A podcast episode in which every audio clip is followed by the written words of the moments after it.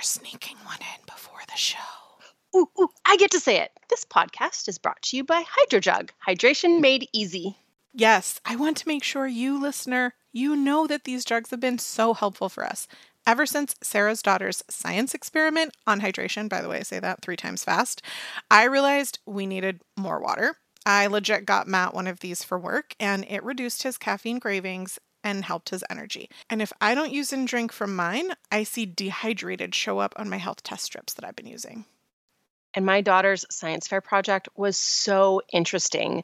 She showed that hydration actually improves our cognition, including executive function and working memory. And she won the blue ribbon. Got a proud mama moment there.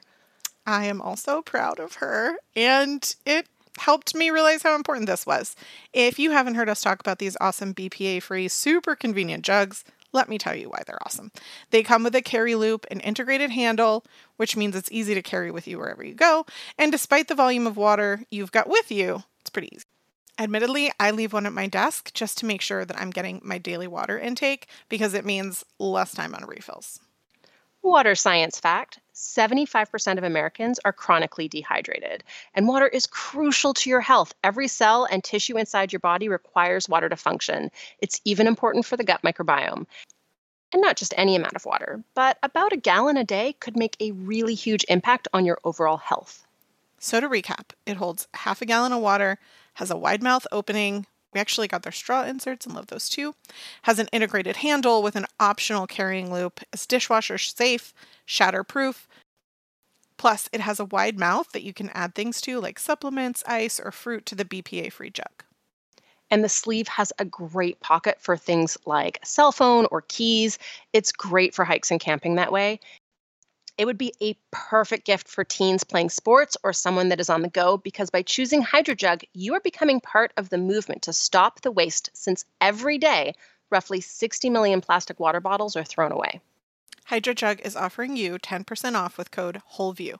Head to thehydrojug.com to customize your jug and use code WHOLEVIEW for 10% off your purchase. That's thehydrojug.com slash discount slash WHOLEVIEW. All the feels on this one. Because that's what the science says.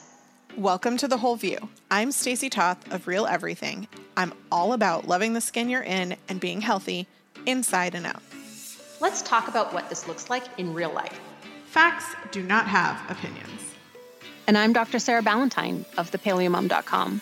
I believe that scientific literacy is the key to improving public health. Just don't let perfection be the enemy of the good. Science is true whether or not you believe in it. Self love is really about self respect and acceptance.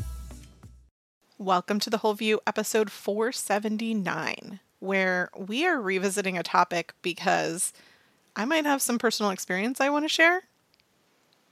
I am so excited not just to to reshare this topic because I think it is so phenomenally important to understand the physiological impact of chronic stress, whether that chronic stress is psychological, physical, chemical, environmental.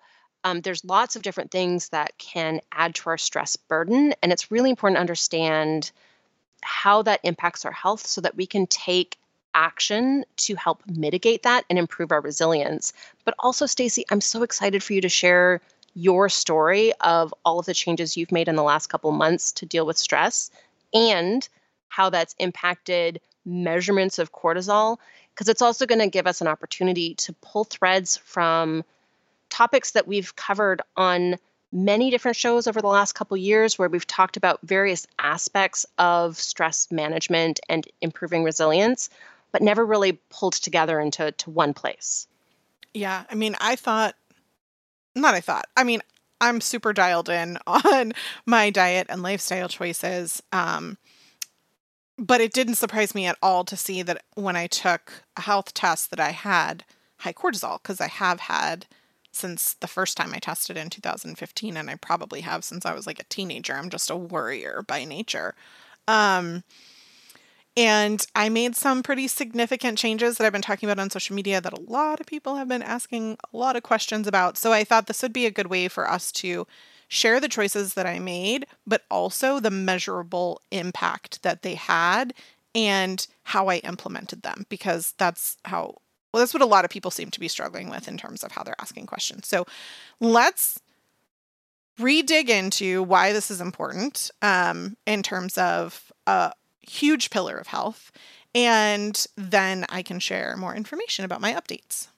All right, so time warp back to episode 351, where we talked about the health impacts of chronic stress.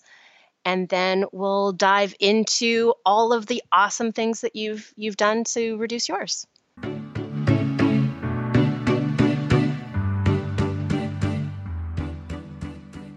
Stacy Toth here, your better beauty advocate. I partner with Beautycounter to help get safer products into the hands of everyone through legislative change. And not only am I in it for the mission, but they are my favorite non toxic personal care products. And I'm offering you a sample and special discount code.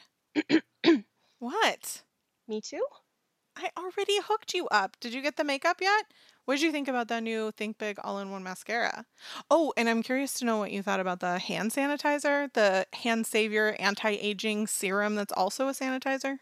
Yes, actually, it just arrived. My kids call normal hand sanitizer paper cut finder, but the hand savior is more like a moisturizer. I can't believe it's 60% alcohol. And I can't believe how amazing the Think Big mascara is. You're really telling me it's not full of icky chemicals? Because it's da bomb. no, he didn't say that. okay, friends, I want to hook you up too. Maybe you'll love it as much as Sarah. I know switching to safer can be expensive. Research, development, and testing for safety and performance against 23 human health endpoints takes time, but I love finding ways to help you maximize swapping. So here's how. When you shop using an email that's never purchased before, use code CLEANFORALL20 for 20% off your entire order, including the new mascara, makeup, skincare, and holiday sets. Plus, if you add the perks program, Band of Beauty, that's not Columbia House, it's like Prime for better beauty, you'll also get two free gifts the charcoal facial mask and the peel that Sarah also loves, and 10% back as product credit. Oh, even the Ready Set makeup set I got for the girls, we went straight for a makeup tutorial in the bathroom. Yep, that one's awesome and included. Check out my Healthy Inside and Out emails for more special deals. For example, this month I'm donating pouches with a purchase to breast cancer warriors. I love getting to support you and a certified B Corp working to zero carbon footprint. If you aren't sure what you want, I'm happy to send you a sample. Email me, stacy at realeverything.com for a free consult. And don't forget, you can shop at beautycounter.com slash stacytoth and choose me, Stacy Toth, at checkout and use code CLEAN for all 20 for 20% off your order.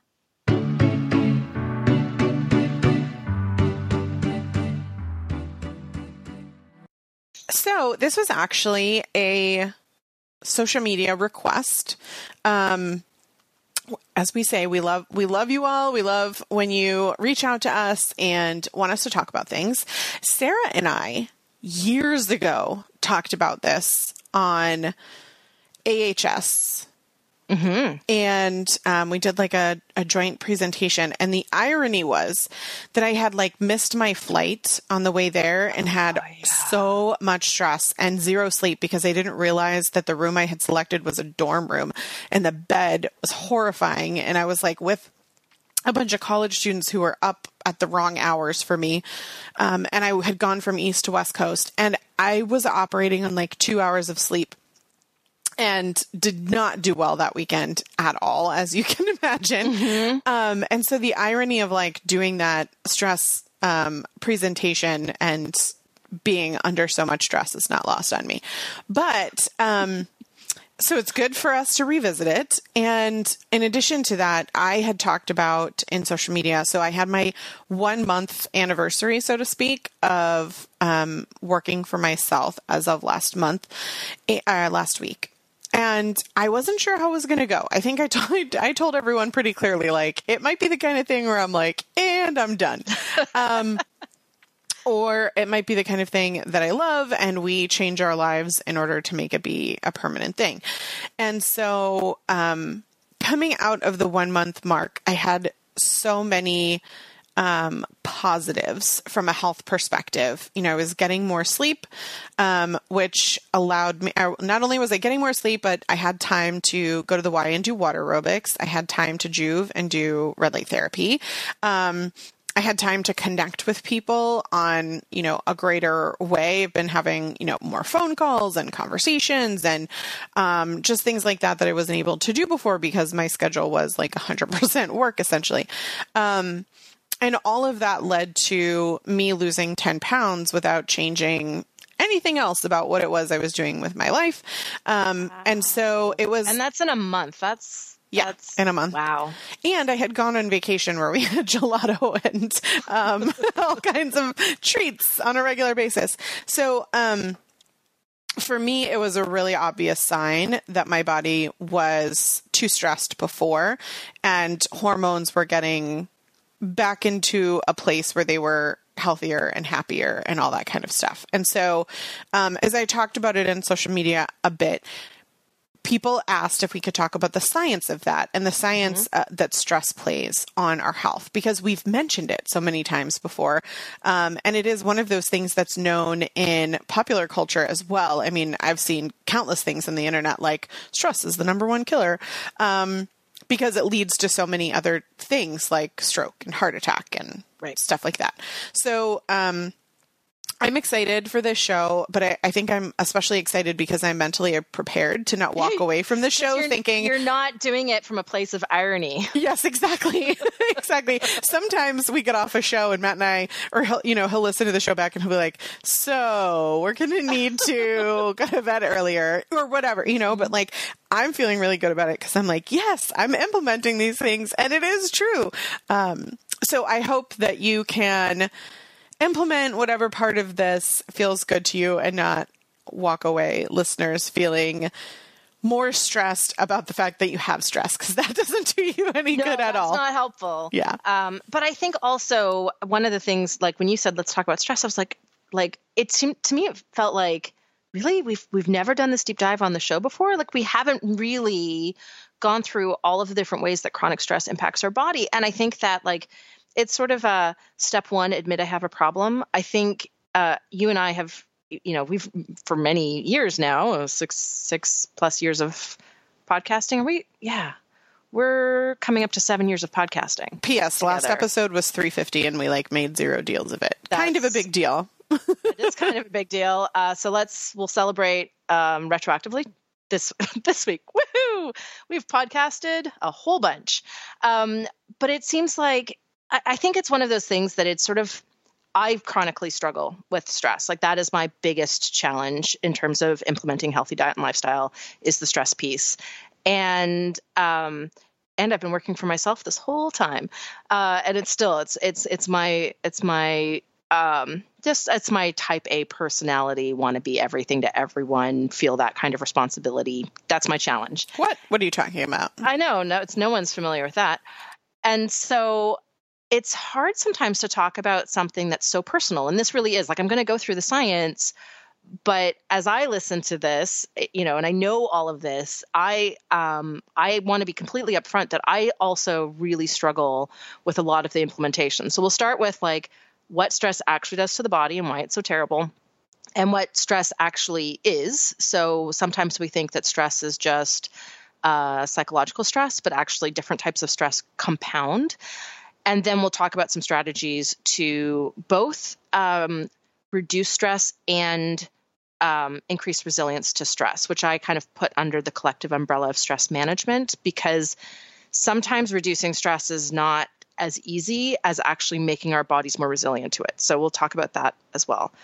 But the, the obvious place to start is is just talking about the HPA axis. So uh, some people might have heard this. It's one of those buzzwords, right? So like the the term adrenal fatigue is now sort of being rebranded as uh, HPA axis dysfunction, and that's because um, there's many different ways that our adrenal glands can be up to shenanigans, and that actually impacts the details of how stress is impacting our body and so adrenal fatigue just wasn't it wasn't um, a robust enough term to encapsulate all of the different ways that our HPA axis can be dysregulated and not um, not working normally, basically. So there's a lot of different ways that the HPA axis can break down or be out of balance, and that changes exactly the symptoms that we're we're suffering from from chronic stress.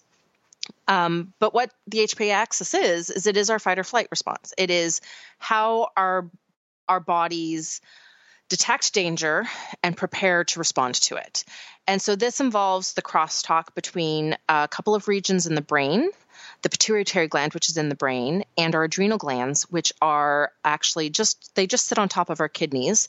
And our adrenal glands are responsible for producing all of the hormones that are associated with stress, like adrenaline and like cortisol, uh, like norepinephrine. They also produce uh, androgens, especially testosterone and progesterone. So they also have a, a sex hormone production function as well. So what happens is, uh, the hippocampus is the area in our brain. That's not the H in HPA. So this is like the the hippocampus feeds into the HPA axis. Uh, the hippocampus is the part of the brain that assembles information and makes decisions. So the hippocampus would say, "See that lion." That is chasing us, and go, hey, hypothalamus, another region of the brain, uh, activate. So the hypothalamus is the region of the brain that um, is actually the hypothalamus and the pituitary there's a lot of hormonal axes in the body that start with hypo- hypothalamus and pituitary. So these are uh, regions of the brain that actually connect with every hormone system, and it basically is why every hormone system is um, impacted by things like stress. It's because of what happens in the hypothalamus. So the hypothalamus is the H in the HPA axis, and it when it gets its signal from the hippocampus to say lion, ah, terrible, run away it releases a hormone called corticotropin releasing hormone, or CRH for short, which doesn't have to go very far. It actually gets into our bloodstream, but really, the, the organ that is receiving that signal is the pituitary gland, still in the brain. And the pituitary gland is like the middle management for all of our hormone systems. So the hypothalamus is like the top manager, pituitary gland is the middle, man- middle management. It um, receives the signal from CRH, and it produces another hormone called adrenocorticotropic hormone, or ACTH for short. That gets into the bloodstream and goes to the adrenal glands, and that's the signal to the adrenal glands to start pumping out cortisol and things like adrenaline. Cortisol then ha- is, is part of what's called a negative feedback loop. So cortisol gets into the blood it does all of the some you know good things if you're trying to survive from a lion bad things if your stress is chronic and unrelenting it uh, goes back to the brain and tells uh, the pituitary gland and the hypothalamus, uh, got it, got the signal. Adrenal glands are we're we're we're on it. Like no worries, stop yelling at us. We got it. So um, so this is part of this feedback system, and what's true in the body. Um, for a lot of these types of feedback systems is when it's always on, we become resistant to the signal. So one of the things that happens is as, say, for example, it, it, specifically the HPA axis, um, if our adrenal glands can't keep up with the demand, and this is where you would start calling this HPA axis dysfunction or what used to be called adrenal fatigue, and can't produce cortisol, you lose that negative feedback. And so you end up making a lot more corticotropin releasing hormone and adrenocorticotropic hormone. So some of the effects of stress are mediated through cortisol or adrenaline, but some of them are also mediated through these like higher level signaling hormones. So it's not always all about cortisol. So I'm going to kind of lump together some of these effects, but actually some of the most detrimental effects of chronic stress are not actually from cortisol itself, it's from corticotropin releasing hormone. So I, I just want to sort of give people that bigger picture of it's this entire axis that when we're under chronic stress and this axis is turned on all the time and we're pumping out all of these hormones into our bloodstream chronically, all, all day, every day. Um, it's the collective action of all of these hormones that is causing so much problems. But it comes from a place of right it comes from fight or flight. So if you think about acute stress which is why the system exists the system exists to increase our survival during a, a dangerous situation. So that lion is chasing us. So what happens in acute stress is uh, essential functions for survival are prioritized. So that includes things like perception decision making, rapid decision making. Uh, so, like instinctual decisions, uh, energy for our muscles, preparation for wound healing, right? Things that would help us survive, uh, help us either run away from that lion, help us fight back, help us kill it, um, help us heal, uh, or at least start healing if we got, you know, scratched or something. I used that word instead of mauled because I thought mauled was a little bit too graphic. Um, so we prioritized. But then ended up using that I know, anyway. I still, I still, went with it. I just, yeah, okay. I'm going to keep going. Um, so what happens then is functions that are not essential for immediate survival in that situation uh, are not prioritized. Uh, so that means things like digestion, kidney function, reproductive functions, growth, collagen formation, bone formation, protein synthesis, amino acid uptake by muscles, um, and also if, um, impacts on the central nervous system that are not going to help us in that, right? So things like uh, how uh, these hormones are impacting our mood, our motivation, our fear, right? So think about um, uh, how that would change, how that would be necessary to impact survival in an acute stress situation. And then think about what happens when that signal is never turned off. Those, what are non essential functions in a runaway from a lion situation, are never prioritized. And so, actually, this collection of uh, hormones that are part of the HPA axis end up controlling basically every system in our body. So cortisol is a super hormone. Uh, we've talked about super hormones on on the show before. Like insulin is another super hormone that does a bunch of different things. Right, cortisol is also an important regulator of our circadian rhythms. So when our cortisol is really high, our sleep quality is uh, typically eroded. But cortisol controls um, metabolism through impacting thyroid function. It controls digestion. It's impacting the composition of the gut microbiome. It directly um, impacts insulin sensitivity. So when your cortisol is high, you have insulin resistance, which leads to diabetes. It's impacting sex hormone production and sex hormone signaling. So um, basically hindering reproductive functions. It's impacting uh, growth hormone. That's one of the reasons why chronic stress has a very classic pattern of putting on weight in the middle um, and it's through the impacts on growth hormones. You can't necessarily access your stored energy very well. So it's changing how we're using stored energy. Basically, we're not very well. And instead, we are putting on any excess energy from our meals uh, into our trunk. And this is also, right, uh, prednisone, for example, is a drug that's mimicking cortisol. So think about all of the side effects of prednisone. Those are all actions um, that cortisol has in our body. And when we're under chronic stress, we're basically giving ourselves all those side effects without the drug. Um, it's impacting bone remodeling. So that's why stress is um, chronic stress is linked with increased risk of osteoporosis. It's impacting kidney function. Chronic stress increases your risk of chronic kidney disease by 15 times. 15 times. That is ridiculous. There's very few things. Uh, smoking only increases risk of cardiovascular disease by like 10 times. Like it's 15 times as huge it's impacting immune function. So it's weird because it changes where the immune system is working. So think about the lion. The immune system is overactive in the skin, uh, but then underactive everywhere else, which is a problem. It's why chronic stress is basically linked with every chronic illness. It literally controls blood flow. Um, one of the big reasons why chronic stress is linked with cardiovascular disease and it has these direct impacts on the central nervous system. Um, so it's actually impacting things like um, mood it's increasing depression and anxiety. So when when that signal does not get turned off through all of the effects of uh, cortisol corticotropin releasing hormone uh, basically chronic stress is inflammatory but it also reduces immune function. So we are inflamed but we're not able to fight off a virus as well. Um, we're inflamed and it also is going to um, decrease um, our ability to detect a cancer cell. It's because um, our immune system is also patrolling our body for cancer. It's um, that's why chronic stress is linked with autoimmune disease because it basically increases inflammation without um, making the immune system function better. So the immune system's actually just can't it can't regulate itself it uh, directly causes leaky gut, increased intestinal permeability, and gut dysbiosis. It reduces sleep quality and dysregulates circadian rhythms, which impacts all kinds of systems in the body. So, for example, that is increasing hunger, cravings, uh, chronic stress increases addictive behavior.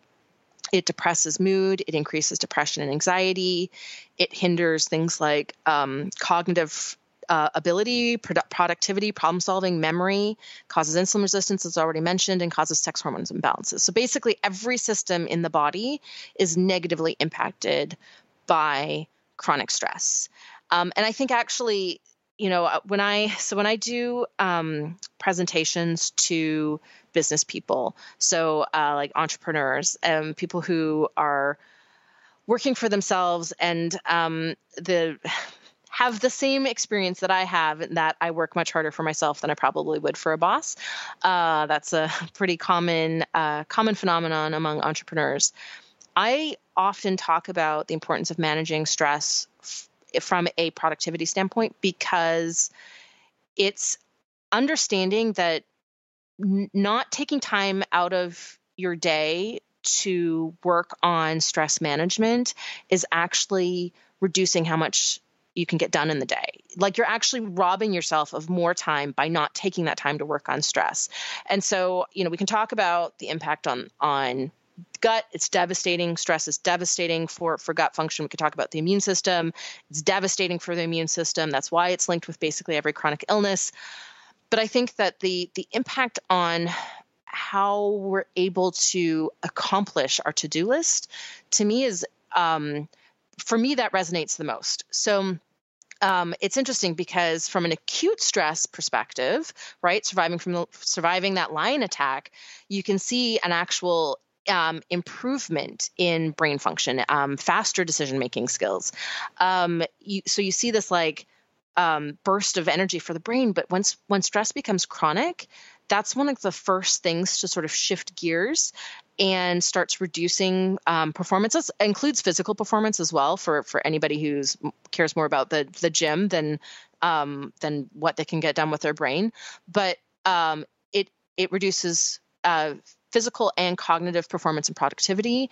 It impairs memory retrieval, so you can't necessarily uh, access information that's in your brain. It impairs memory updating, which means learning. Uh, so if you learn something new, you can't update that piece of information in your brain to reflect the new information as easily if you're under chronic stress. Um, you it causes a shift from what's called a flexible cognitive form of learning towards a rigid habit-like behavior. So instead of, for example, if you're trying to make a new healthy habit, um, chronic stress would basically stop that. So it stops you from being able to make, um, or it hinders anyway. So it inhibits the ability to make conscientious choices and shifts you towards more um, habitual behaviors and instincts, uh, which, you know, our instincts are not always great given the stimulus in our modern society. Um, it hinders the transfer of knowledge and cognitive flexibility in problem solving. So you're not able to um, it's not that you're you're not able to access your memories but you also can't apply that knowledge base that's stored in your memory to the problem at hand. Um, it reduces your ability to collaborate and i think uh, that's not a surprise to anybody because always the stressed out person in the office is the person no one wants to work with. Um, it reduces your attention and it um, increases the time it takes to complete a task. Uh, so it actually basically reduces your productivity and uh, also has some really um, uh, some gender different impacts on uh, risk taking behavior. So for men, it decreases risk aversion. So men will um, partake in riskier behavior, but then it increases risk aversion in women. So chronic stress is potentially also magnifying um, gender uh, inequalities in the workplace, which is uh, kind of crazy when you start thinking about it, right? So, I mean, yes, uh, the impacts on the immune system are terrible. Um, uh, corticotropin releasing hormone is strongly linked. It causes the increase of histamine. So if you're dealing with allergies or something like mast cell activation syndrome, like looking at the stress piece is really, really important. Uh, it increases the permeability of every barrier tissue in the body. So that includes gut barrier, but also like blood brain barrier. So it, it has these really detrimental effects to our physiology.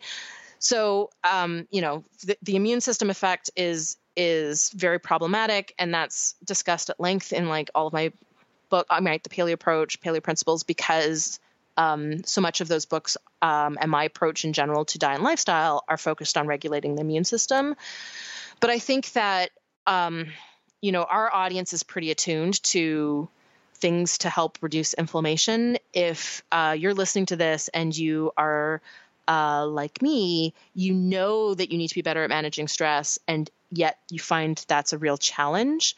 Um, this is I, I really want to take like a different approach to to why because if you can carve out some time during the day for resilience activities and we'll talk about examples of that um, it's it can actually make it so that um, you're you're just so much more efficient in your day that the, that you're more than making up for that time that you're committing to a resilience activity. So I thought that was kind of a fun, different way to sort of get at the importance of um, managing stress. Is uh, oh, it just makes you better at everything, like and healthier too, but also better.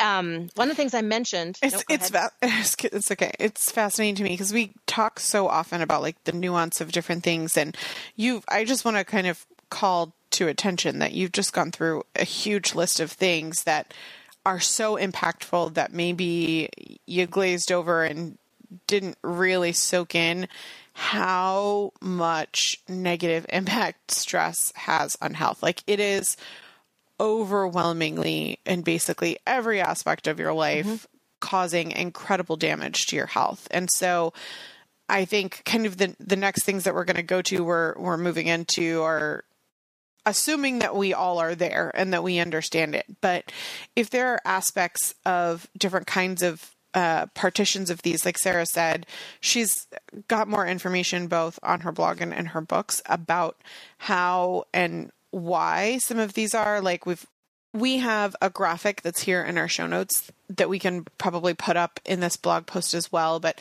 that's just a, a, touch of all of the information that you can find. So if you need more motivation to change your lifestyle in whatever aspect is affecting it, I would highly encourage you to go find that. But I think what we're trying to do now is, is show you that the science is unquestionably um, very solid in how negatively multitude of stress impacts people and i think like you said sarah early on humans have a definition of stress with quotation marks mm-hmm. like like it you know that thing doesn't apply to me but uh, you know just from my own personal perspective one of the changes that I made in my life last year was not watching television programs that caused me anxiety for the people that mm-hmm. were in mm-hmm. them. And it, it was that. it was like a huge impact because I, I was it was affecting my sleep that i would like have dreams and nightmares or whatever. And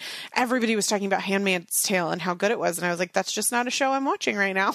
Like i just can't take that stress. Um and so there's there's things that you can consider in your life that you might not associate with stress that certainly impact your body's hormonal response. And that's what we really want to kind of make sure everybody's understanding is that that is the trigger for your health. I think I think your your that segues really really well into my next point, which is stress isn't just work or family dynamics. So it's generally pretty easy for us to recognize psychological stress. So deadlines, uh, traffic jams, bills, um, you know, are again right uh, deadlines at our at our job or a teenager or an in-law, right? Like those those types of stressors we tend to recognize. We also tend to feel fairly powerless in terms of reducing them. So I know we're going to talk about that as well. But uh, different types of stressors compound. So I want to emphasize physical stress. So, this might be something like a really vigorous workout, sitting at a desk job for a prolonged period of time, not getting enough sleep, other things like an injury or extreme uh, environmental temperatures, right? So if you if you work outside and it's really really crazy hot or really really crazy cold, those are physical stressors as well. But one of the most important things to understand when the psychological stressors feel beyond our control is that they're additive. So if you're dealing with a deadline at work, that is not a good time to be pushing it at the gym because the physical stress of your hard workout is going to magnify the effect of the psychological stress, right? So there's like this happy medium where exercise is a resilience activity and can help reduce stress, but a vigorous workout, a like endurance training or even like really heavy lifting, those things can actually those cause increased stress.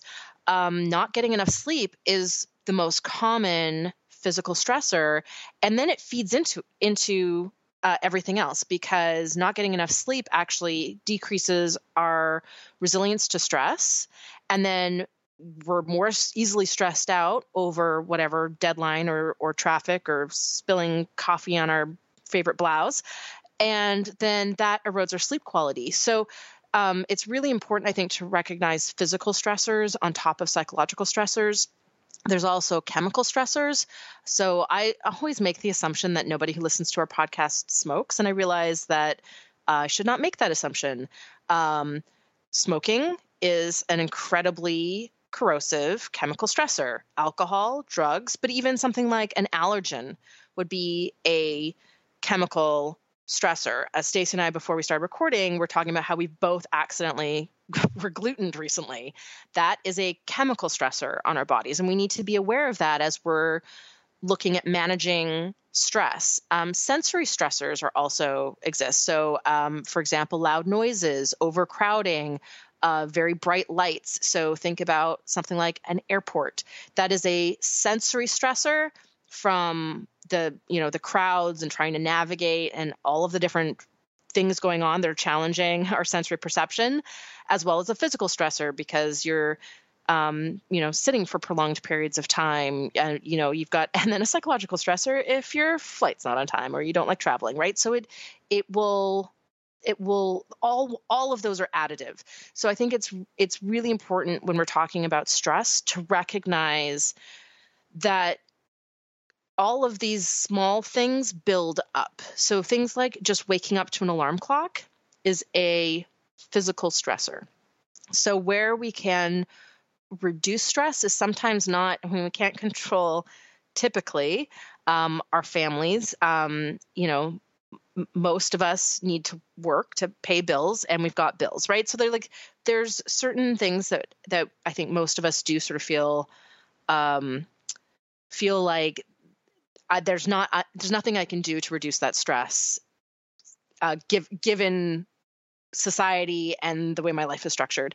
But there's these other places that we maybe don't recognize are contributing to our stress where we can reduce stress. Being smarter about exercise, being smarter about movement throughout the day, prioritizing a bedtime, um, thinking about um, what we're putting into our bodies and if any of those things are a chemical stressor, right? So um, so really thinking about stress in this more comprehensive way i think is a really important aspect of not just recognizing how stress is impacting our bodies negatively but recognizing what stress we each as individuals are facing i've got nothing to add i know you paused for me but i think i think you pointed out such great examples um, for example, sensory stressors someone might not consider. Um, I think everybody knows that.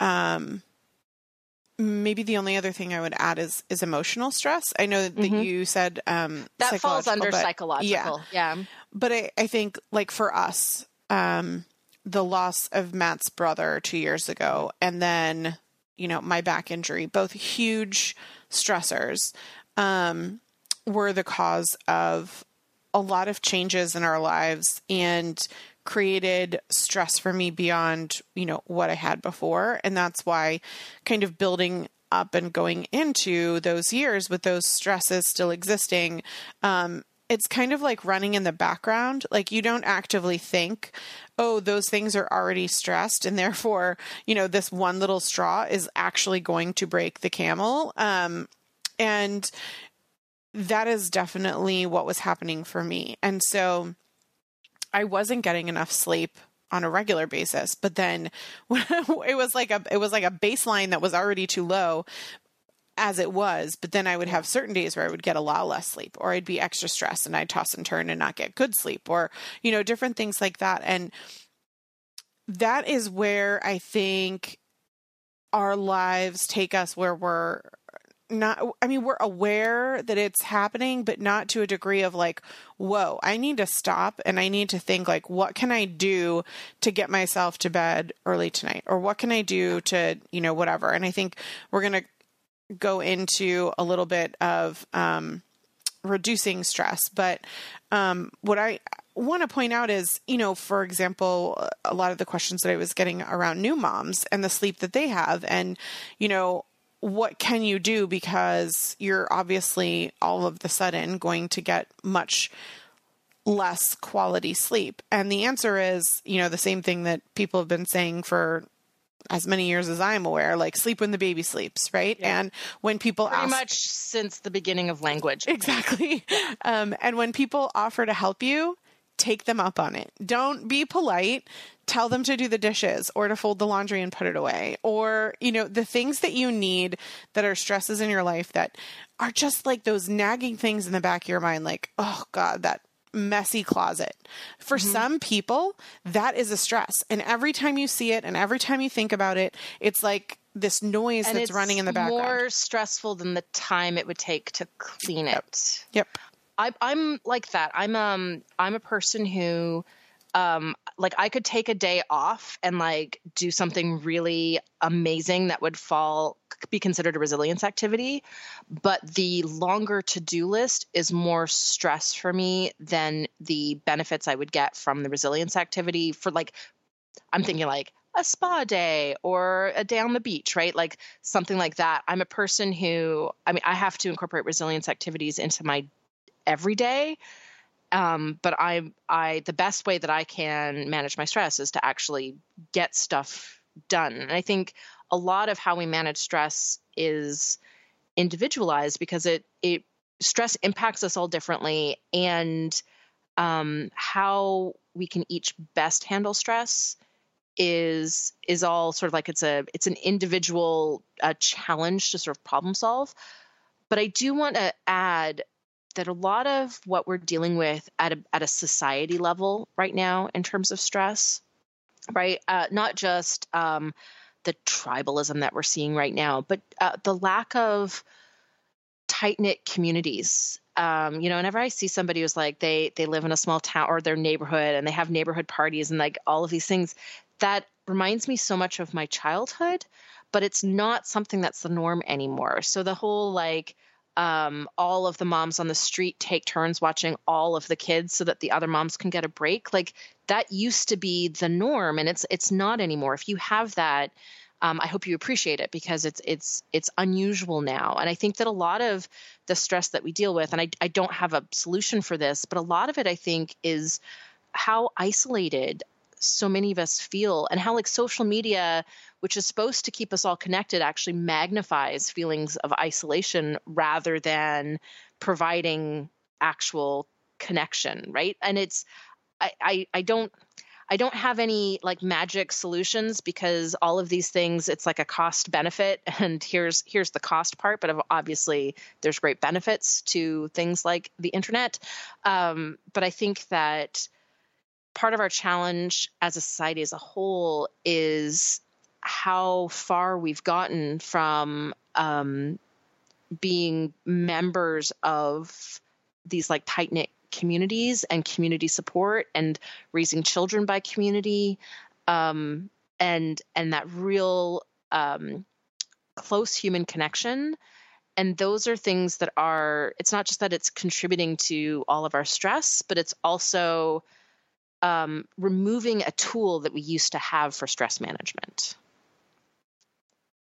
That's such a good point. I think also culturally, families used to live multi generationally in the same home and help each other out. And, you know, think how much easier it would be in terms of meal planning and shopping and childcare and all of that stuff if you had more people in the house to share those responsibilities. Yeah. So, um, the more you can do to focus on those things where when you think to yourself, oh, you know what I mean? Like when you just try to be aware, maybe just have a piece of paper that you take around with you in your pocket for the day um, or for the week and like write down the moments where you were just feeling like ugh you know like just oh mm-hmm. i don't want to do that and then take a, a look at your life and think how you can potentially either replace those or delegate those or reduce those or deal with them right away so that they don't become something oh. long term that provides ongoing stress for you. Good, good tip. to just don't procrastinate. I mean, a, a tip, tip, a tip that I had um, from someone in January and became I don't really do resolutions, but it became something where I was like, I really want to focus on doing this more. Is emails like emails is one of those things that really like overwhelm and frustrate me. I'm a super organized person, and when emails come in and they're things that I need to like take time to do. I can't just respond to someone right away. I need to, you know, think about it or I need go to do the thing and go do exactly, exactly. Yeah, yeah. Um, it frustrates me because they just like sit in my inbox and I want my inbox to be clean and organized. And so emails create that like uh for me. You and should not look at my inbox then. Okay. I well you use the should word. But uh, I understand I, that I other meant, people. I meant oh. the should word right there. Don't look at my inbox. I understand that other people don't have that same level of stress from, like, they don't see it the same way I see it, which I don't judge other people. My phone, if you look at my phone, has like 5,000 notifications on all the apps. I don't see that. It doesn't bother me. And I know that it does for other people. For me, the number in my inbox. And I get stressed feeling like I'm not being responsive to someone and that I might lose something and forget something. Like all of those things stress me out. And so what I've started doing is trying not to look at my inbox until I'm able to be responsive. I think that's mm. like a mm. number one thing that's been helpful for me is, you know, I used to always just like frequently check it and, and then all it was doing was creating this need for me to like feel like I needed to respond. Right. And so my point is I didn't have to change how much email I was getting, although I did unsubscribe from a lot of things. Um, but it was the way that I was handling that that enabled me to reduce my stress because the email's still there and I'm still going to be responsive in the same amount of time that I was. I just reduced the amount of stress that I had in between that time when I could be responsive. So that's just my personal example. In I addition to, really, it's a lot more practical than quitting your job. yes, yes.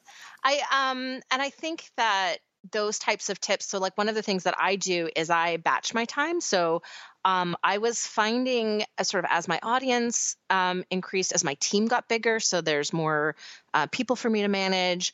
Um, and I'm a I'm a big ideas person. This isn't going to surprise any of our regular listeners. So I always have way too many projects on the go that is actually reasonable for me to accomplish at any given time because I always have. There's always so much I'm really excited to do.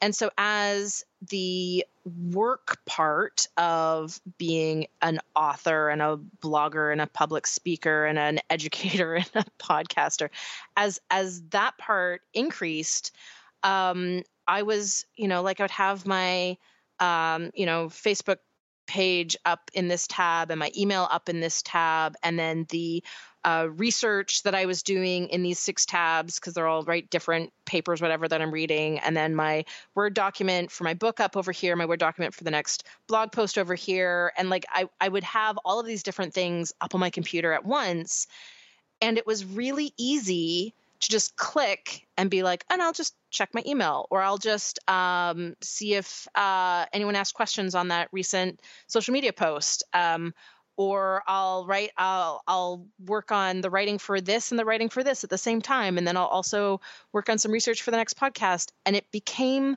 like I was trying to do too many things at once that it, I was so easily distracted by whatever was open in the other window or on that other tab that it really became what I had to do was start a schedule for myself. So not just a to-do list for the day, but I'm going to work on this from this time to this time and this from this time to this time. And that included returning phone calls, returning emails, talking to my team, um, so that my time is batched and I'm basically working on one task at a time. And then I'm much more efficient. And sometimes it's just like here, I just need this 10 minutes. Um, but this is all I'm doing for this 10 minutes. And then I've got this hour. And so when I'm working on the book now, I have everything else closed. My phone's on do not disturb. Like everything else can wait. Obviously, if something goes wrong with the school, the school can get through that. Um, and then I could go pick up a sick kid or whatever. But um, but I've made it so that um, everything that I do has its own carved out focused time. And just in terms of managing um, work stress, um, that has that has been very very helpful because my brain is focused on one task at a time. Um, and then also I have found that incorporating movement into my work so that my work stress is not compounded by sitting all day. Um, you know, we've talked about treadmill desks on the show before, but that has been another um, an, another really important strategy for me to just and i don't it's not that i walk on my treadmill desk all the time um, there's only certain types of uh, tasks that i do where walking really works and there's other things where i just i need to be able to twist my body and look over on the side of my desk um, or i need to be able to have more fine motor skills um, so there's other things that i do standing but being able to incorporate movement has been another huge strategy. This is still, I think, all all under the umbrella of reducing stress. Make sense? Absolutely. And um, it is a lot of those things are also um, skills that I've incorporated. And since being home, um, I've been able to use the treadmill desk more. I think the thing for me was um, a shoe issue. Like with my back, I have to wear like supportive shoes period. Anything even like a flat a work flat would not work. Um, and so i was like i don't want to take off my shoes and they'll be stinky.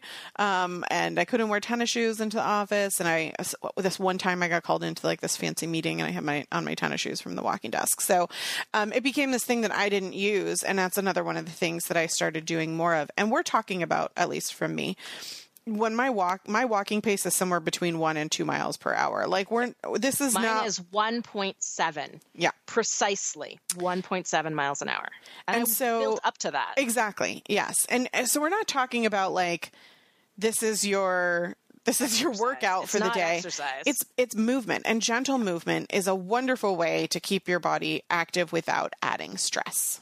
So, all right, you have you have a list of of different kinds of. We're talking about reducing stress, but we yeah. also have some resilience, resilience, things we want to share, right? Yeah. So, um, I think when it comes to managing stress, right, there's two sides to the equation: reducing stress wherever we can, right, ask for help, delegate, uh, say no, um, and and uh, you know, and problem solve ways that you can be smarter about things, right? So identifying how, what are your stressors and what you can do, like not reading the email until you know you're going to have time to respond to it. So it's not sitting there in the back of your brain. So that all falls under the banner of reducing stress. There's this whole other piece, which is increasing our resilience to stress, which means that the stressful thing doesn't have as big a physiological impact on our body. So our bodies literally are not responding as as big to that thing, right? So that thing just basically loses a little bit of its impact. So we're more resilient to that stressor.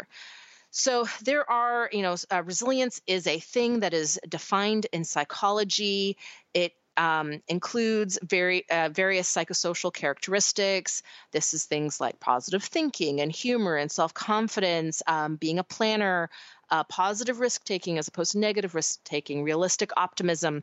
There's all of these character traits that basically will determine your baseline resilience, but you can build that. So, um, you know, one of the things here is uh, identifying the need for, um, let's say, therapy, right? Some kind of, uh, we've talked about things like treatments for PTSD on the show before. So that kind of falls under this resilience banner. But then for, um, let's say, the um, average person who um, doesn't necessarily have a um, thing that is reducing their resilience um, but just doesn't have a good balance between stressors and resilience and, and can work on building up resilience. Uh, there's really three things that I think are the most important to focus on that can increase our resilience to stress. One is prioritizing sleep. So, we've already talked about the sleep stress um, snowball of badness.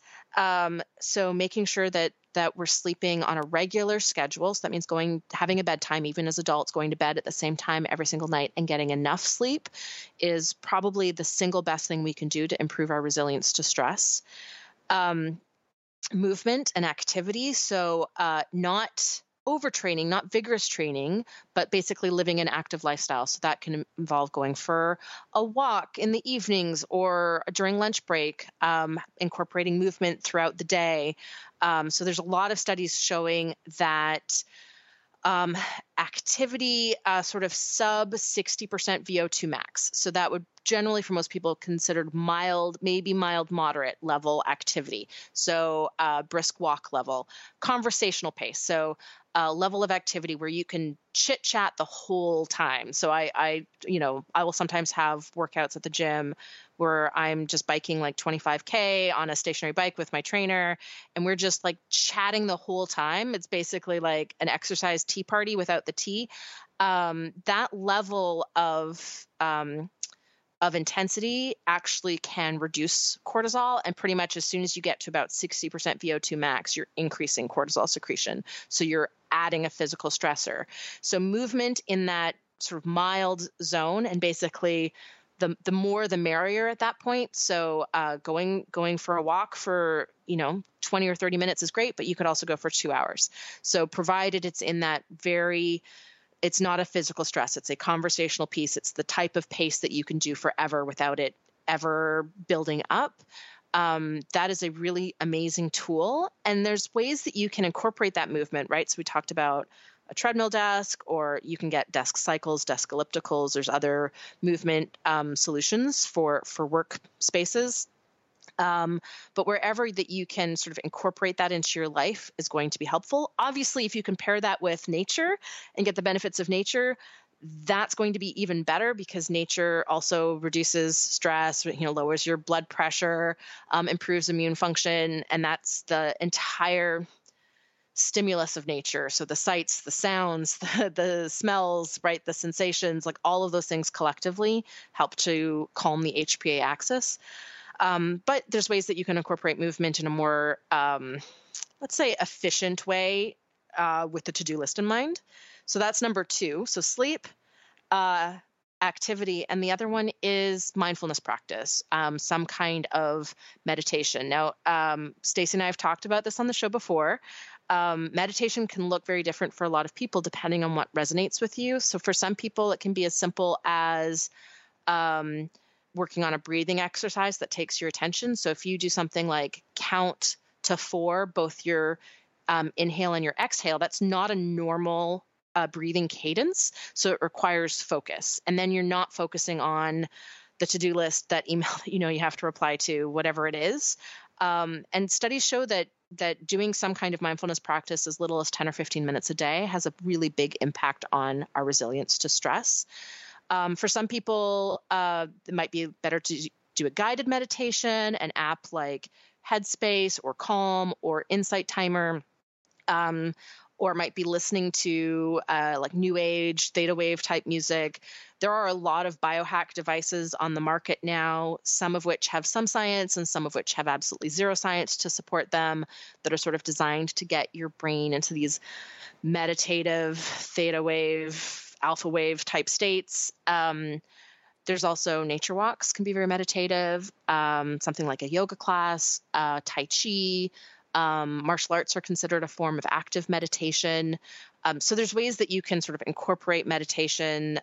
Uh, there's a lot of different ways to incorporate meditation. So finding something that resonates with you and trying different things until you find the thing that um, you find uh, enjoyable, and that when you finish, you feel more at peace. Uh, you feel like your to-do list is more manageable, right? That is that is the ideal situation at the end. And also, a lot of mindfulness practices um, involves self reflection, self awareness, and that piece can help with the stress reduction, right? So, as you are able to better identify um, and associate physical feelings with certain thoughts, which is part of mindfulness practice, that can help you go like, aha, whenever I think about this, I feel, you know, my heart rate increases. I feel more stressed. Uh, maybe this is a thing that I need to work on from a reduction piece. So mindfulness has a lot of science behind it. Um, it's a it's a very good strategy, and it's another thing that comes out of how our society is is structured differently now. We tend not to get a break. We've got the entire world uh, in a smartphone in our pockets now, and we tend not to unplug. We tend not to have empty space in our day where we're just in our own thoughts. And mindfulness is basically a structured way to to replace that that time that used to be spent, you know, driving with no podcast on. Not that I want anyone who's driving right now listening to this podcast to turn it off, but in the olden days, it wasn't even an option. Um, going for a walk without the phone, right? So those those types of things we can also think about uh, oldie timey uh, life and how we can incorporate a little bit of that as a meditative practice as well. Wesley also calls days without a cell phone the olden days. the olden days. Yep. So so does I mean does so he like loses his cell phone privilege and he's like I'm living in the olden days. Uh, Wesley doesn't have cell phones. No, he just like refers to he's uh, he's of an age where he doesn't he's not able to quantify how long ago technology was. Like he's he's so young, whereas Cole, five years older, has a sense of it a bit. You know what I mean? Anyway, so did, any any time before technology is like antique olden days. That's what he calls it. So go uh, back me... to the olden days with your with your de stressing.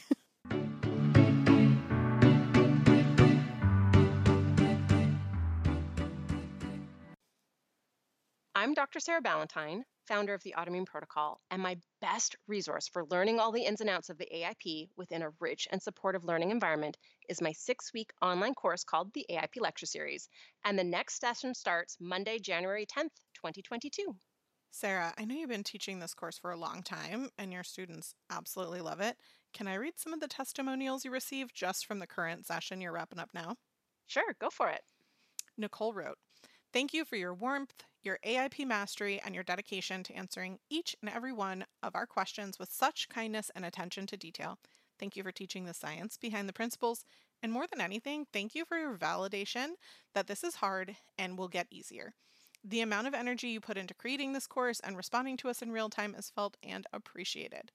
And Heather wrote, I am grateful for this amazing course. Seriously, thank you for what you do. This course has been worth multiple times what you charge, and the amount of info, the quality of information, and the unbelievable level of support from you are really remarkable. Ah, and I'm grateful for the opportunity to truly make a difference in people's lives. I hope you'll join me in my next session, listener. Early bird registration is now open, and you can get more information and enroll on my website, thepaleomom.com, or go directly to thepaleomom.com slash go slash AIPLS.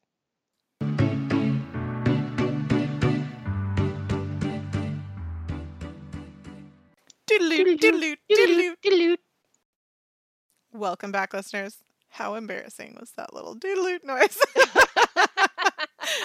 uh, now that we're back in the reality of real time, um, I think one of the things that I want to start with is the concept of cortisol. Obviously, we we talked a lot about chronic stress in um, that show and prior shows, and honestly, Sarah and I did a research presentation on this way back in the day, uh, which is like my my nemesis uh, situation that was so ironic because I was sleep deprived um, and stressed out during that stress presentation and had a bunch of symptoms from that.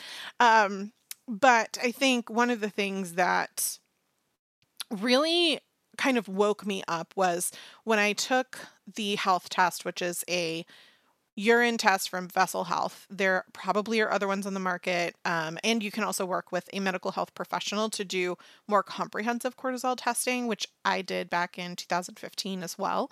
Um, when that test came back and showed high cortisol, and it showed low magnesium and low uh, vitamin C, which I was already taking supplements for.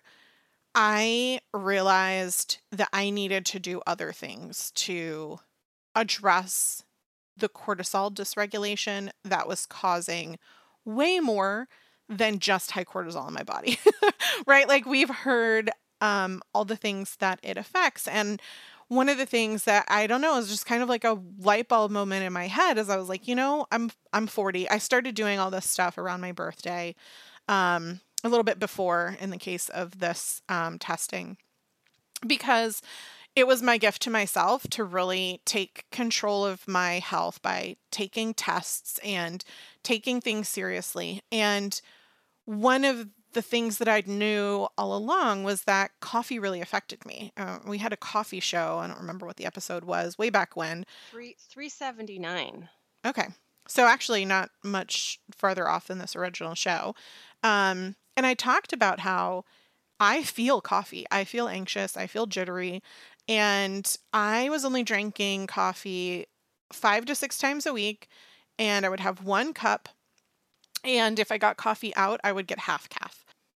When I talk about how coffee and quitting coffee positively affect me, understand that I was not like consuming vast amount of coffee for this to make a difference. And everybody is different. How you metabolize coffee and how it affects your body is probably not the same as mine which is why working with medical professional which i'm also doing and taking tests to measure are so important.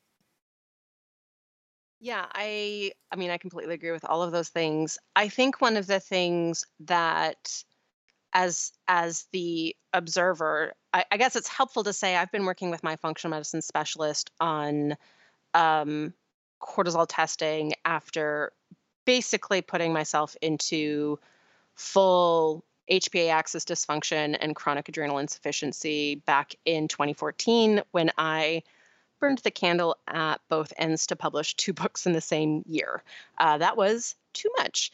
Um, but I have been doing like ongoing for a long time. It was actually testing cortisol every quarter, and now it's twice a year. But so I, I do want to sort of share as well that I have a long experience doing this with a functional medicine doctor.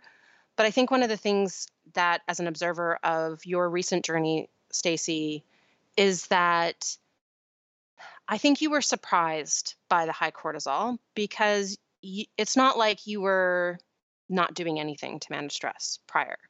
I think you were already taking active steps to to manage stress and this was kind of a surprise because I don't think you expected it to come back high that way and show nutrient deficiencies that were directly attributed to stress like we talked about back in episode 446, where we talked about how chronic stress can deplete the body of some nutrients. So I think um, I think would be really helpful for our listeners is maybe start with what you were already doing, and we can sort of share where we've already done deep dives into the science behind that, and then um, and then get into what you changed. Yeah. Okay.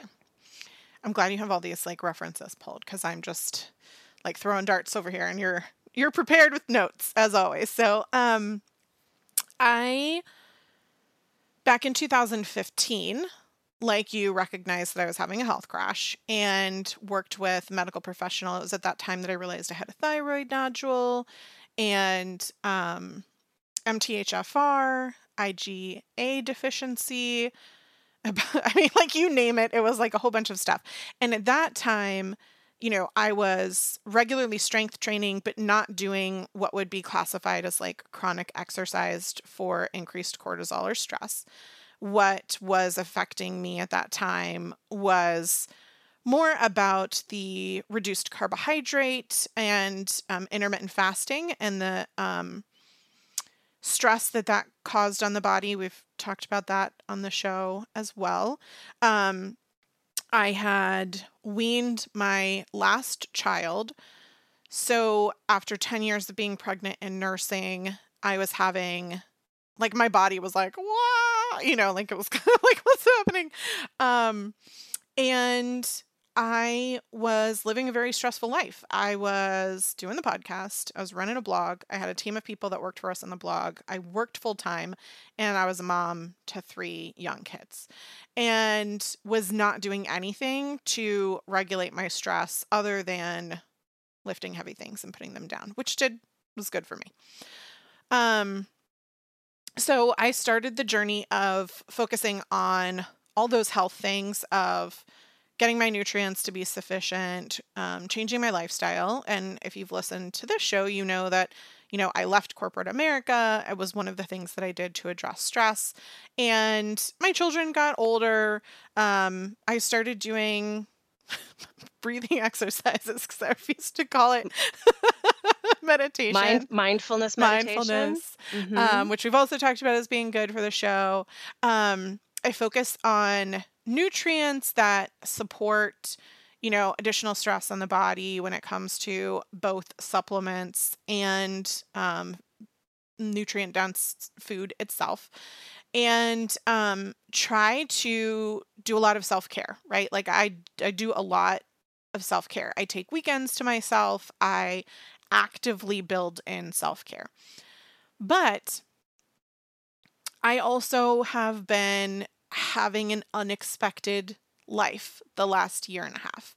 I did not expect to be a work from home parent for the pandemic and becoming like a virtual teacher for better words. I wouldn't say that I was a teacher. I was not doing the job of a teacher, but I was managing four children um one of whom, you know, we've we've talked about was having a difficult time, well, more than one of whom was having a difficult time, but one of whom, you know, I'm also working through a lot of um, trauma training and different kinds of stuff for therapeutic foster care. And that I would be lying if I said wasn't an additional stressor, just like it's a stress for a foster child to, in and of itself, be a foster child. It's also a lot for a foster parent, especially an empath like myself, to take on some of that stuff and to work through it. And you know, I can also point to going through, you know, going to therapy and taking classes and training and all of this kind of stuff. But those were all like, let's say I got my scale even when I quit my job, but then there's a global pandemic, and then my kids are all home, and then I have, you know, non neurotypical children who are struggling. I have a foster child. Like my husband started working as a postal service worker, um, essential worker during a pandemic, and was suddenly not home when he'd been the stay at home dad who cooked and cleaned, and he was suddenly gone for 13 hours a day. Like you start piling all those things on. And just doing some breathing and taking a bath was not enough, right? Like, yeah. Um, so I I I would say it was frustrating and disappointing, but at the same time, one of the reasons I took the test is because I knew things weren't right. I could tell that my mood was not stable. I could tell that my ability to self regulate and um, how I felt just didn't feel good. It didn't feel right. And I wanted to get to the root of that. And taking a test, as hard as it is, when you're fearful of the results can be really overwhelming, but I just want to encourage all of our listeners to do the thing that we know is hard and do it anyway. I think it was last week that I joked, well, not joked, but I shared that quote about like, um, if something feels hard or some something feels scary, like do it scared, right? It's it still needs to be done, and you can only help yourself if you have that information. So when I had the information, I could have just chosen to, you know, do a little more breathing or take a few more baths. But I really wanted to feel better and I was willing to make additional changes. And you and I, Sarah, have been doing so much work around the implications of lifestyle and sleep having more effect on stress than, for example, if I would have tightened up my diet, like, and I would have mm-hmm. been more strict I wanted to focus first thing on the lifestyle factors because I'd known from our own work that that would have more of an impact than anything else and that I wanted to address that first before kind of tweaking additional things. And when I told you that I was working my cortisol, you were like it's going to take 2 to 3 months to see it. And I'm so glad that you did because I don't know that I would have stuck with it and because I kept testing and not seeing the results that I wanted. But I was like, okay, it's going to take two to three months. And sure enough, um, after the changes I made, which we'll talk about in a second, literally on the two month mark, almost to the day, um, I went from it, there was no taper in my cortisol. It wasn't like going mm-hmm. down, down, down. It was like suddenly it was high to it's normal. Um, and I, I retook the test this morning just to make sure it wasn't a fluke, and it still great. So, so happy. Um, so it's been about three months now, and I've been regulated for a month. So I'm happy to share what I did. Um, are there references or things that you want to talk about before I kind of dive into that? Well, I think it's helpful to pull on a couple of different threads there. So, one of the things that you just mentioned was that sleep was a really high priority for you. And we've obviously talked about sleep approximately a bajillion times on the podcast before, but the the best podcast for our listeners to go to if you're if you're trying to take this and selectively like which topic to dive deeper on that's going to be really relevant to you. We talked about the sleep stress cycle at episode 397 and really talked about how the, you have to work on them together, right? So the best thing you can do to manage stress is get enough sleep. And the best thing you can do to support sleep quality is manage stress. So it's really challenging to work on one but not the other because they're so intertwined. So the best thing we can do to support sleep is actually to just sleep on a on a schedule. So go to bed at the same time every night, get up at the same time every morning, ideally spend 8 to 10 hours in bed so that the when you subtract the the time that it takes you to fall asleep and any you know times that you might briefly wake up in the middle of the night which is completely normal to to briefly like wake up and look at the alarm clock and go yay i can sleep for three more hours. That is a, a normal it's called a an arousal. That is a normal thing. You want the total time that you're asleep once you subtract off that little bit of awake time or in the time it takes you to fall asleep to be seven to nine hours. That's how much sleep most people need and there's a lot of science that shows it's not just that sleeping on a consistent schedule is really helpful for regulating the hormones that regulate sleep, cortisol being one of them, cortisol being like the it's time to get up in the morning hormone, melatonin being the it's time to fall asleep in the evening hormone, but it's also separately beneficial for our health compared to getting enough sleep.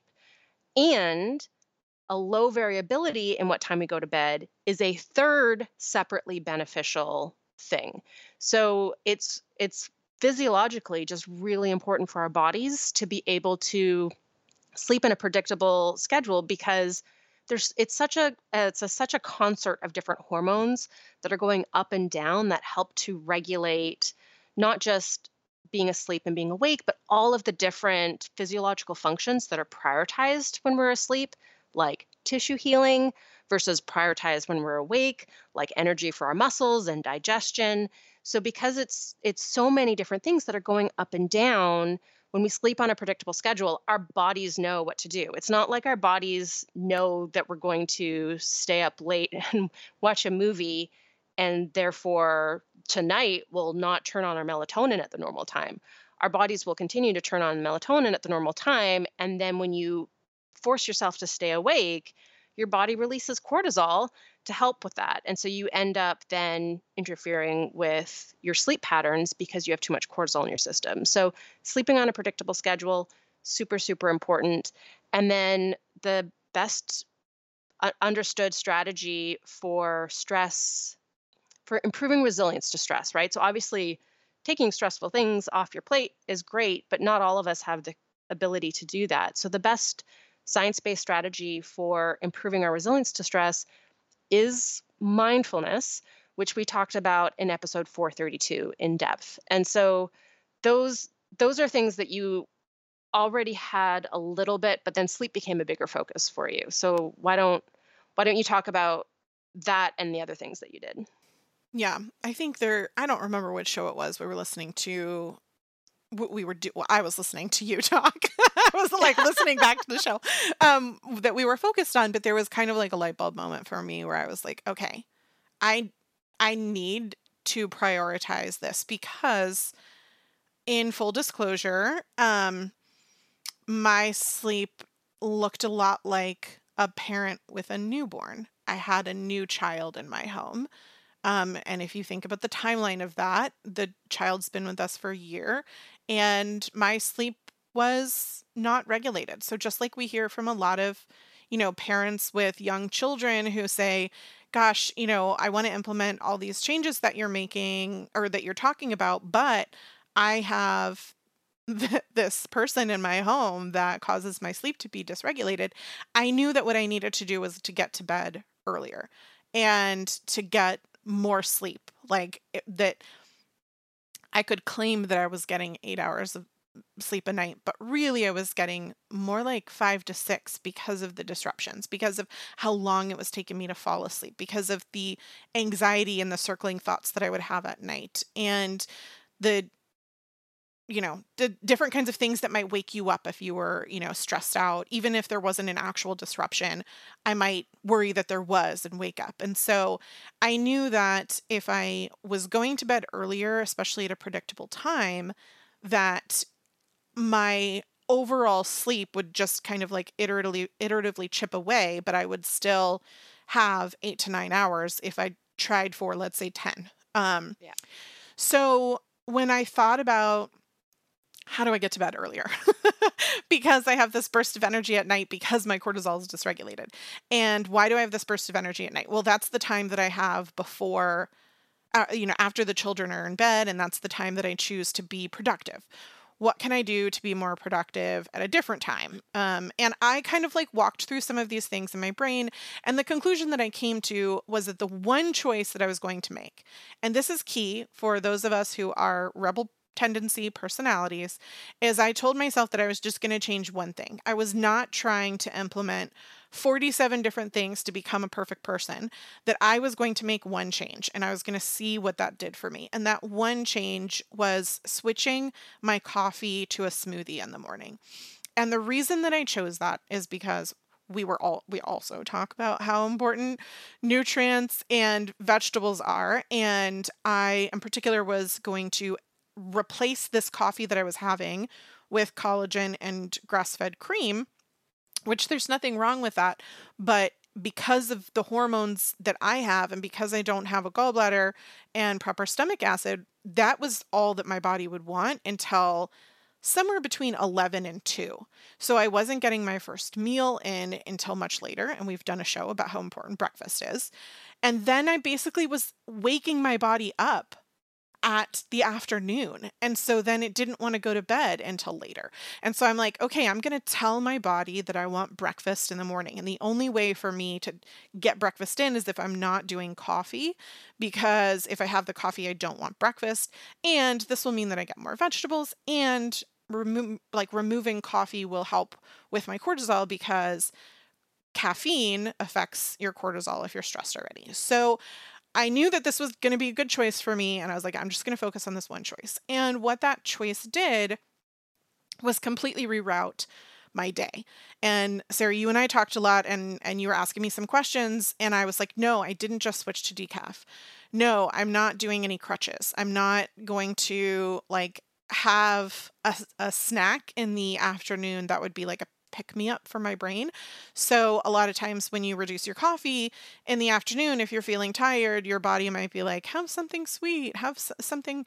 I took a nap, right? So, I didn't tell myself that I wasn't going to do those things. It was just like, nope, I'm feeling tired. I need to take a nap.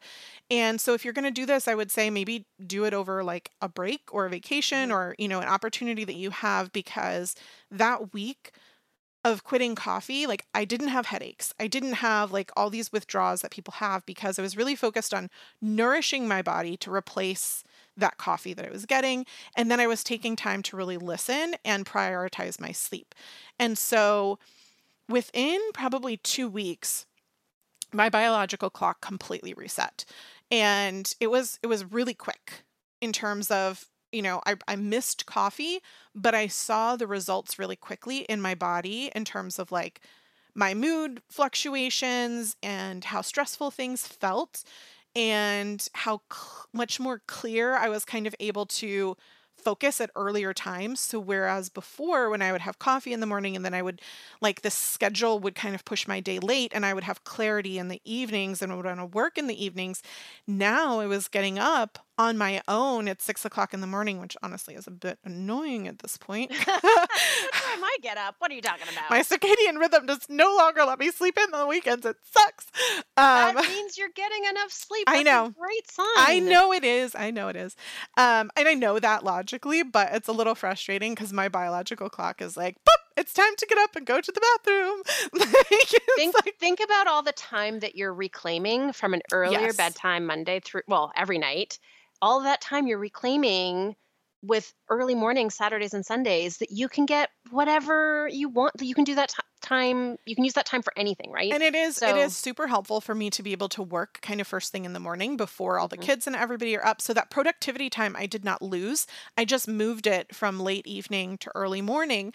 And then like all the stuff that I kind of need to get done is done before I even start kid routine, right? Like I have that time to just like we all have like things in our to-do list that like I have to do today.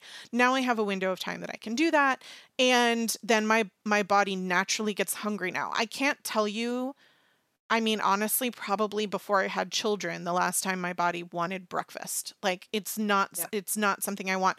So what that tells me and Sarah, I'm sure you can kind of get into the science on all this is like not only did I kind of affect my cortisol, but my cortisol was affecting my metabolism. My cortisol was affecting my sleep.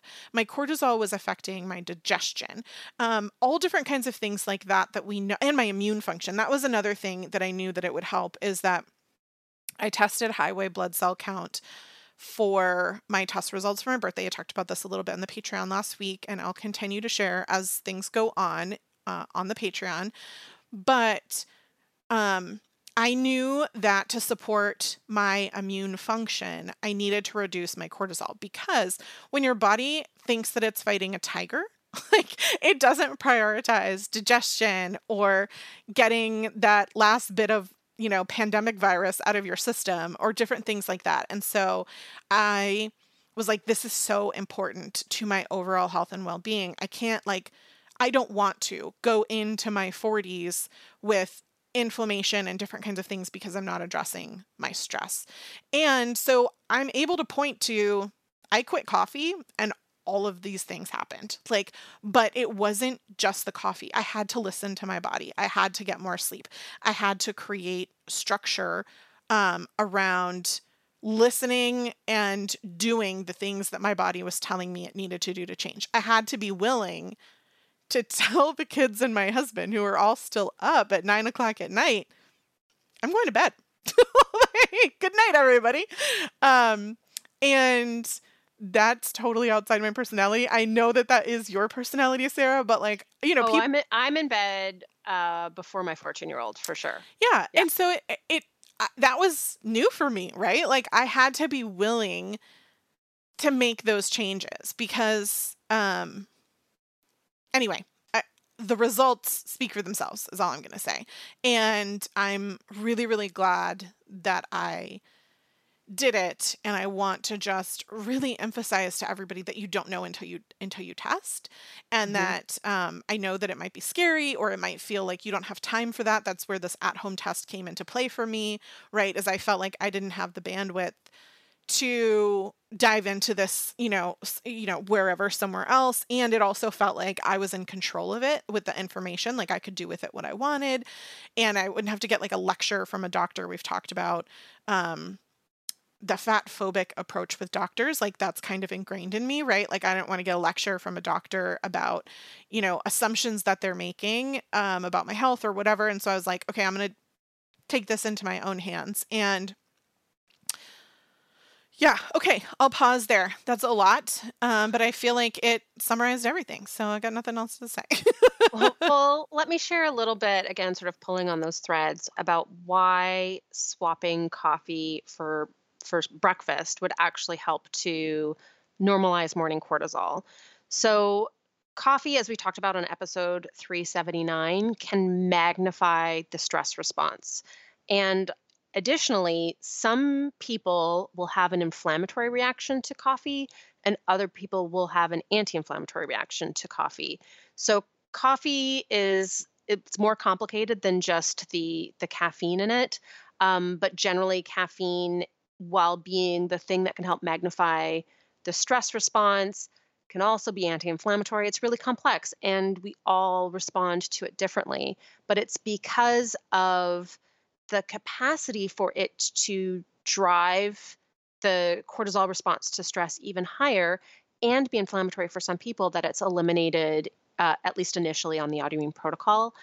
And one of the things that happens when we drink coffee in the morning, it actually also has an appetite suppressing effect. So it increases that morning cortisol spike even higher. And then we don't want to eat breakfast. And we've talked about on the show most recently on episode 453 about the tremendous health benefits of eating breakfast and especially eating breakfast early in the morning before about 8:30 is what science says. And one of the reasons why eating breakfast is so helpful is that it helps to suppress that morning cortisol spike. So when we skip breakfast, we end up prolonging how long cortisol is up in the morning and that ends up you know they basically what they talk about is the area under the curve so the it basically reflects that there's a lot more cortisol in the system for a lot longer period of time and then that suppresses all of the biological functions that we talked about on the episode that we reshared that are suppressed when cortisol is high and the HPA axis is activated. So that I'm not everyone needs to necessarily give up coffee in the morning in order to make breakfast a habit, but it's one of the things that I I really had to work on breakfast as a, as a habit when we first covered it on the show about 3 years ago, and it took me about a year before I really felt hungry for breakfast. Um, you know, it was only a few weeks before it was fine eating breakfast, but it took a while for my body to be like, wait it's it's it's 6.35 you're eating breakfast five minutes late. Where's your breakfast? Um yeah I, get up at six so eating breakfast at 6.30 is a, it's a, it's a reasonable time. Um so it's it is something that takes dedication and i think understanding that eating breakfast it's an opportunity for more nutrition um, and the smoothies is a great option um, but it's also about helping to regulate cortisol. So we want our cortisol to spike in the morning. We just don't want it to spike crazy high and stay up for a really, really long time. And that's where though working on those two habits together can be really, really helpful because if coffee is driving your cortisol even higher in the morning and making it so that you really can't stomach breakfast because it's not just not being hungry, but it's actual food aversion. Food aversion in the morning is a sign of very, very high cortisol. That idea of like, oh no, I don't want breakfast, that's not normal. That is that is not that is not a thing that's just oh yeah you've just I've, I've just never liked breakfast it is a sign of elevated cortisol and the the way to work on it is again with this sort of like multi-prong approach working on sleep working on increasing resilience through mindfulness lots of low strain activity, Stacy, which I know you've talked about on the show before. Um, and also that that breakfast is a, is a really key part. So if coffee is stopping you from making that really good choice of eating breakfast, then coffee's got to go at least for a little while. Um, and otherwise, work on work on the breakfast. If if uh, giving up coffee is is a non-starter, working on the breakfast is is still something that you can do and that's what I did. I didn't give up coffee. I just worked on eating breakfast with my coffee. So, I will say um as you noted one of the things that came back for me is like the joy of wanting physical exercise. So, I started uh, regularly attending water aerobics and different things that was kind of like a mental struggle for me because because I was already maximum capacity yeah. stress wise. Um, and then, of course, you get all these other hormone benefits from the physical exercise, right? Like, so it's this snowball of goodness. We talk about the snowball of badness all the time, but like just quitting coffee had effects on all those things positively. Um, and like you said, it doesn't have to be forever. So I retested this morning. And I will say, I don't know that I'm ever going to want daily caffeine again. No, it's only been three months and I love coffee, don't get me wrong, but I feel so good and I already know that my body is sensitive to it that I just don't think I need it anymore. But that might not be the case for you. So don't feel like I don't want to give up coffee forever. It might be the instance where you get regulated and then you reintroduce. Reintroduction for me looks like I can have I I I tell myself not like I can have. I choose to have um one decaf coffee a week and that can be out like I I might enjoy my, you know, a beverage at a coffee shop or something like that and one caffeinated tea a week. So I really like chai lattes and I really like green lattes, but they have some caffeine in them. I did not, I just want to be really clear. I did not move to just like, oh, I'm going to quit coffee, so I'm going to have tea instead because I would have put collagen in that and then it would have been enough for me, right? Instead, I chose to put collagen bone broth powder in my smoothie and to just focus on that for several weeks before I then said, you know what, I feel good. I'm going to get myself a tea and I'm going to see how I feel. So, you know, I'm having to very slightly caffeinated drinks a week. And like I said, I tested this morning and my cortisol is still great. That is enough for me right now. I don't know what the future will hold, but I know that like I feel good and I don't feel deprived. And um, those are the things that really matter to me. So I have one final question for you, Stacy, which is one of the things you mentioned with your testing was that you had low levels of vitamin C and magnesium despite supplementing with those, as we talked about on episode 446, where we talked about nutrition, nutrient deficiencies caused by stress. Did you have to up your supplementation of those through this process, or were you able to normalize the levels just through actually managing cortisol? Both. So my vitamin C fixed itself. My magnesium, I ended up adding a magnesium lotion. I think that my body was not properly absorbing the magnesium that I was taking. Mm. Um, we talked about a certain brand here on the show before, which I stopped taking and had switched to a different one that I don't think was being absorbed as well. And I say that because I wasn't getting the same kind of like sleepy effect at night from it either. So I just started with a magnesium lotion rubbing my feet before bed, which is another act of self care, and it's uh, worked great. So I I didn't have to like increase supplementation of either, but I did add a magnesium lotion.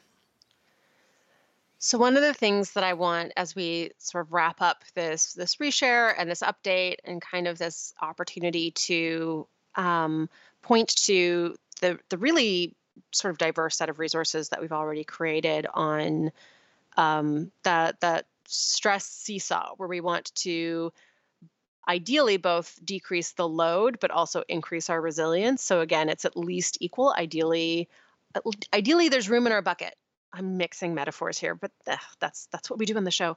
Um, ideally, there's more room in our bucket for something unexpected, right? So we don't want to always be walking around with a full bucket. Ideally, we'd be able to have space in there. So if we get stuck in a traffic jam, that's not like the straw that breaks the camel's back. But I, I really want to a say congratulations because you worked really hard and it's really fantastic that you were able to see results in two months because again, uh, it's it's helpful for our listeners to know that there's a lot of different inputs into the system and so it takes persistence to get it to change the where it's regulating itself so instead of regulating itself at really, really on and cortisol is way too high, it takes it takes time and persistence for for that to become a new level where it's regulating itself in a normal range. So it is something that just it takes it it, it takes some patience.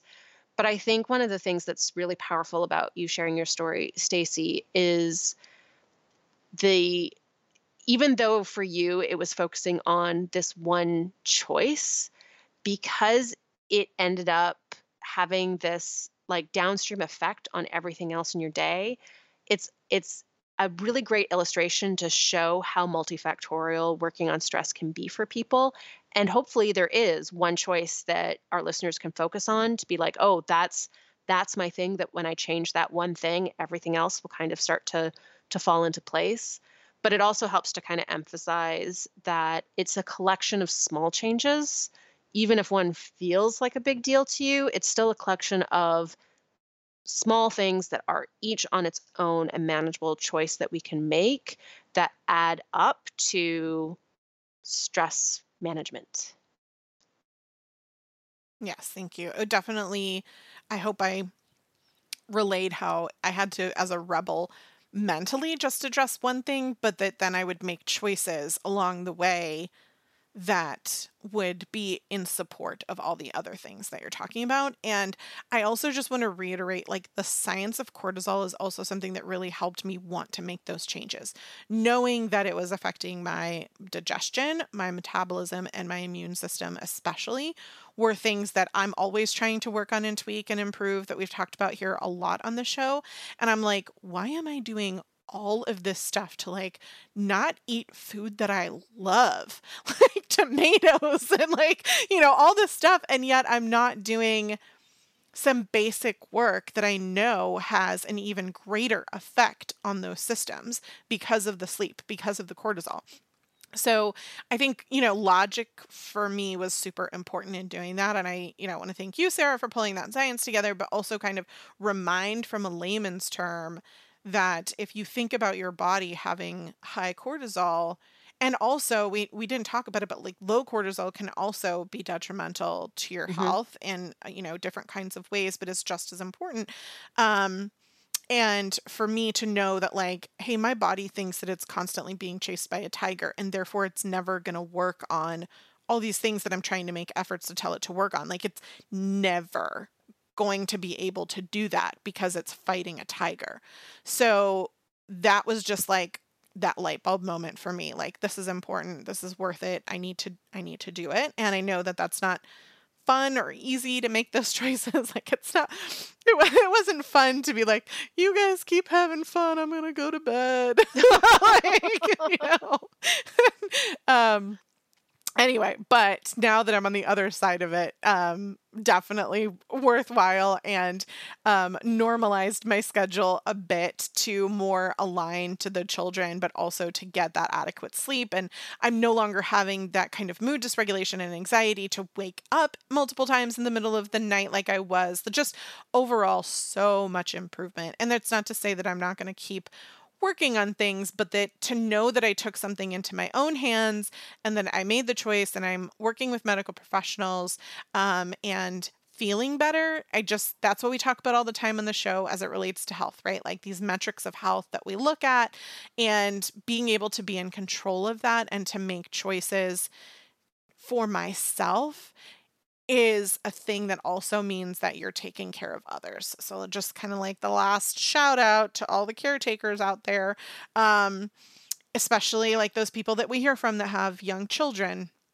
I just want to reiterate that like you taking care of yourself is an act of self care, but it's also an act of care for others. Because if you're not your best self, if your mood isn't regulated, if you're not feeling your best, if you've got chronic health that's going to affect your health negatively down the line, you're not um, doing the best by those you want to take care of either. So sometimes it's hard for us as caretakers to put ourselves first, that cliche of oxygen mask on yourself first. But literally, mm-hmm. if you run out of oxygen, you can't take care of the person next to you, right? So making that commitment to yourself, if it helps you make that decision, just know that it is also in the best interest of those around you and you're not being selfish. You're actually doing everyone a favor. So, no guilt about that. No guilt about how long it's been since, you know, this has been going on and what it's done to you, blah, blah, blah. It doesn't matter. None of that matters. All that matters is like the choice you make now and going forward that helps you feel your best. And um, I hope that we've inspired you to make a change if necessary or to feel good about what it is you're already doing. And thank you, Sarah, for giving me that pat on the back. I might have needed it. uh, we always need a pat on the back, and uh, it's sometimes it's hard to give it to ourselves. So anytime, anytime. I know we're going to continue this conversation over on Patreon. I invite everyone listening to come join us over there. And thanks for listening. We'll be back next week. We love providing the Whole View podcast for you as a free resource. You can support the show by using the links and codes we share in our podcast. And we love to read your reviews and chats wherever you listen. And don't forget to share our podcast with your friends and family. Speaking of chat, did you know that you can get exclusive behind the scenes content on Patreon?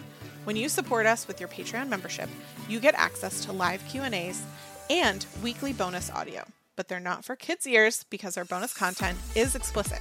You can also stay in touch with us via our social media channels. I'm at Real Everything Blog. And I'm at the Paleo Mom. And we've got more great resources on our websites and in our newsletters.